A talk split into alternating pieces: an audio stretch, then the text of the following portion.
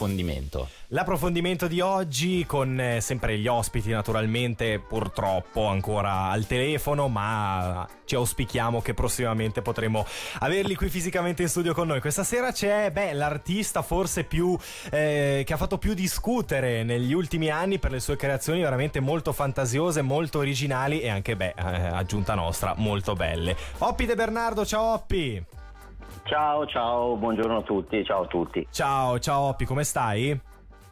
Bene, direi benissimo, benissimo. Sì, Beh, sì, siamo benissimo. al telefono, siamo in collegamento con te questa sera perché volevamo approfondire un attimo il discorso artistico ai tempi del coronavirus. Siamo appena usciti dal lockdown, piano piano si sta riprendendo tutto quanto. Volevamo chiederti tu, semplicemente cosa hai combinato in questa quarantena? Hai avuto qualche idea, qualche intuizione? Hai lavorato? Cosa, cosa hai fatto? Raccontaci un po'.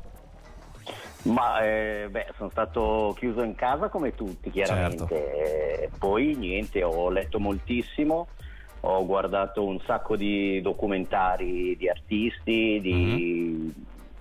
anche cantanti, ho guardato un sacco di film mi sono collegato chiaramente online con, uh, via Skype con parecchi miei amici artisti o amici comuni in giro, in giro anche loro a casa e niente ho lavorato, ho lavorato, ho progettato e chiaramente stando sempre a casa però ho progettato.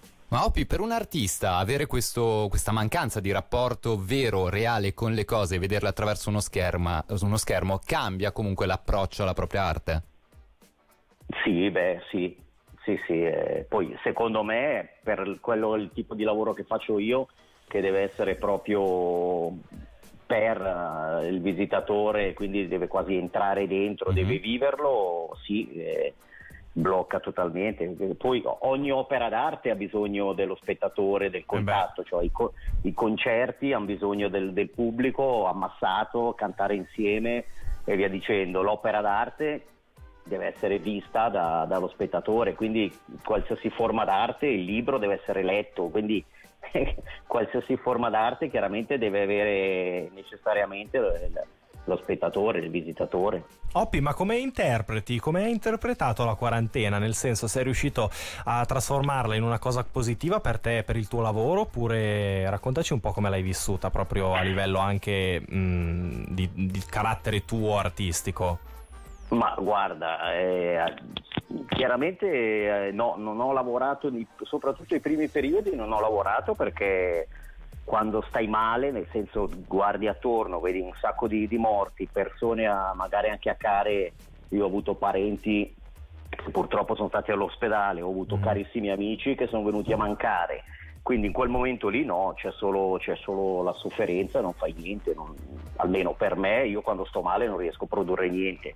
Poi chiaro, quando passa questa sofferenza, eh, poi dopo tornano tutti i ricordi, le emozioni, via dicendo, allora lì... Eh, vengono fuori i lavori, ma sul momento no, non, proprio i primi giorni no, era solamente un, un collegarsi con gli amici, parenti, certo. speriamo che non succeda niente, che, e poi chiaramente c'è l'apprensione quando vieni a sapere che un tuo parente eh, l'ha preso all'ospedale, non c'è stato il contatto, non lo puoi sentire, non lo puoi vedere, quindi era veramente una brutta molto, situazione. Molto brutta, umanamente sì. difficile. Assolutamente. Eh, esatto, e quindi no, in quel momento lì assolutamente non, io non riesco a lavorare così perché non sto bene, io lavoro quando sto bene. Sì, quando hai comunque della positività attorno a, attorno a te. Oppi, che esatto. dici? Siamo arrivati al, al, termine della prima parte della nostra chiacchierata. Che dici se ci sentiamo un pezzo e poi continuiamo tra un paio di minuti la chiacchierata? Volentierissimo. Perfetto, allora rimani con noi. Oppi De Bernardo, artista ticinese con il quale stiamo approfondendo il discorso arte e coronavirus e lockdown in, questa, in questo, beh, giustamente in questo periodo. E che come avete sentito ritroveremo tra pochissimo. Prima ci ascoltiamo Sweet Harmony.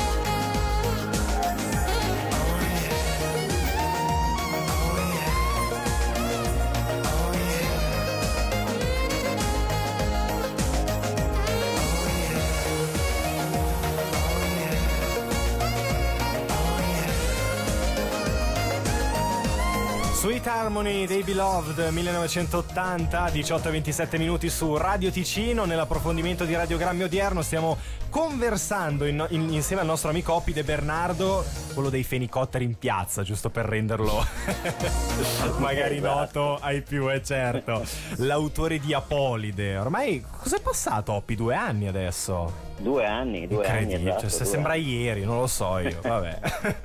Stavo parlando un po' con te di come hai vissuto la quarantena da artista, naturalmente chiuso in casa, ma adesso volevamo toccare un altro tasto. Sì, perché hai detto una cosa molto interessante poco fa. Dicevi che tu quando sei triste, quando non stai bene, non riesci a creare. E c'è di solito questa falsa credenza sugli artisti che hai in mente il poeta maledetto, questi sì. artisti che devono stare male per creare.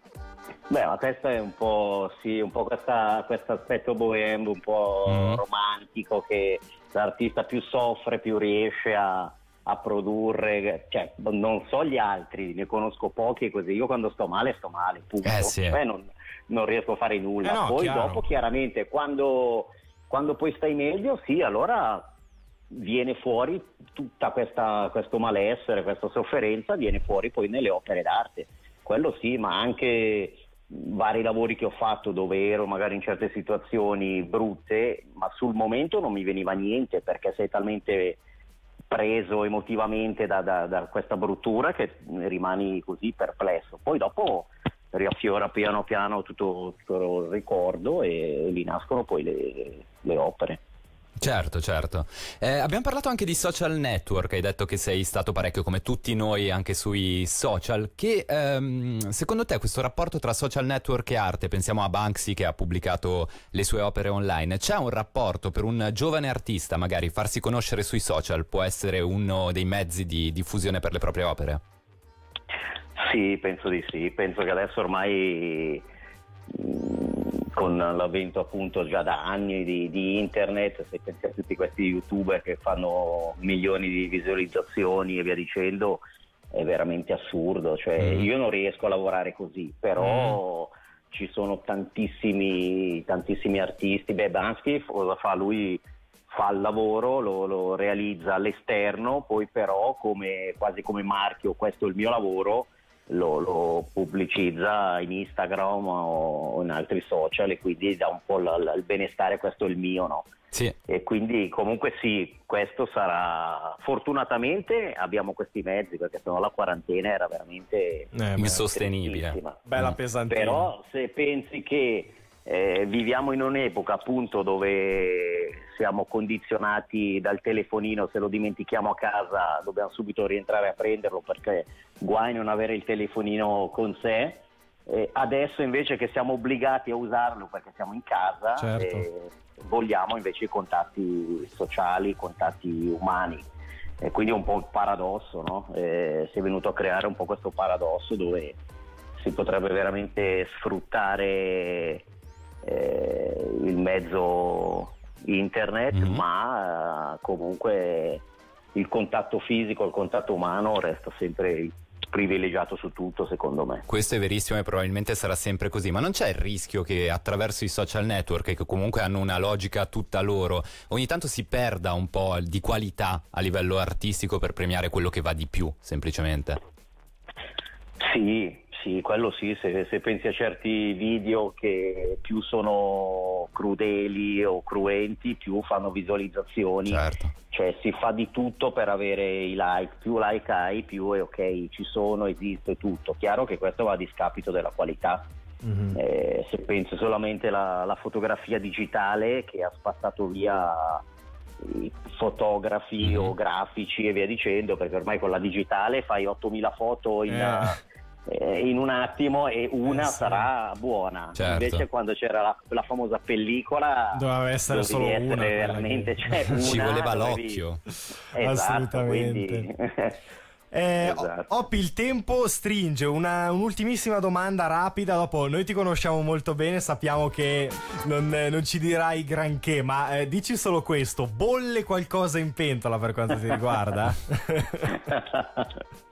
Ma quello bolle sempre. quello bolle sempre, va bene. Eh, vediamo, se, vediamo. se tutto va bene c'è c'è in ballo una collaborazione con altri artisti, Quella. una collettiva, quindi non posso ancora dire niente perché Ovvio. mi hanno chiesto di aderire eh, settimana scorsa, quindi aspettiamo gli eventi e vediamo. Eh, io sto già lavorando per quell'evento, poi sì. vediamo se si concretizza o no. E, e noi, lo seguiremo con molta attenzione. E noi aspetteremo insieme a te tutte le novità. Oppi, grazie, Oppi e Bernardo. Grazie a voi. Sentiamoci presto, dai, un abbraccione. Certo, certo. Un ciao, ciao, ciao. Saluto, ciao, ciao.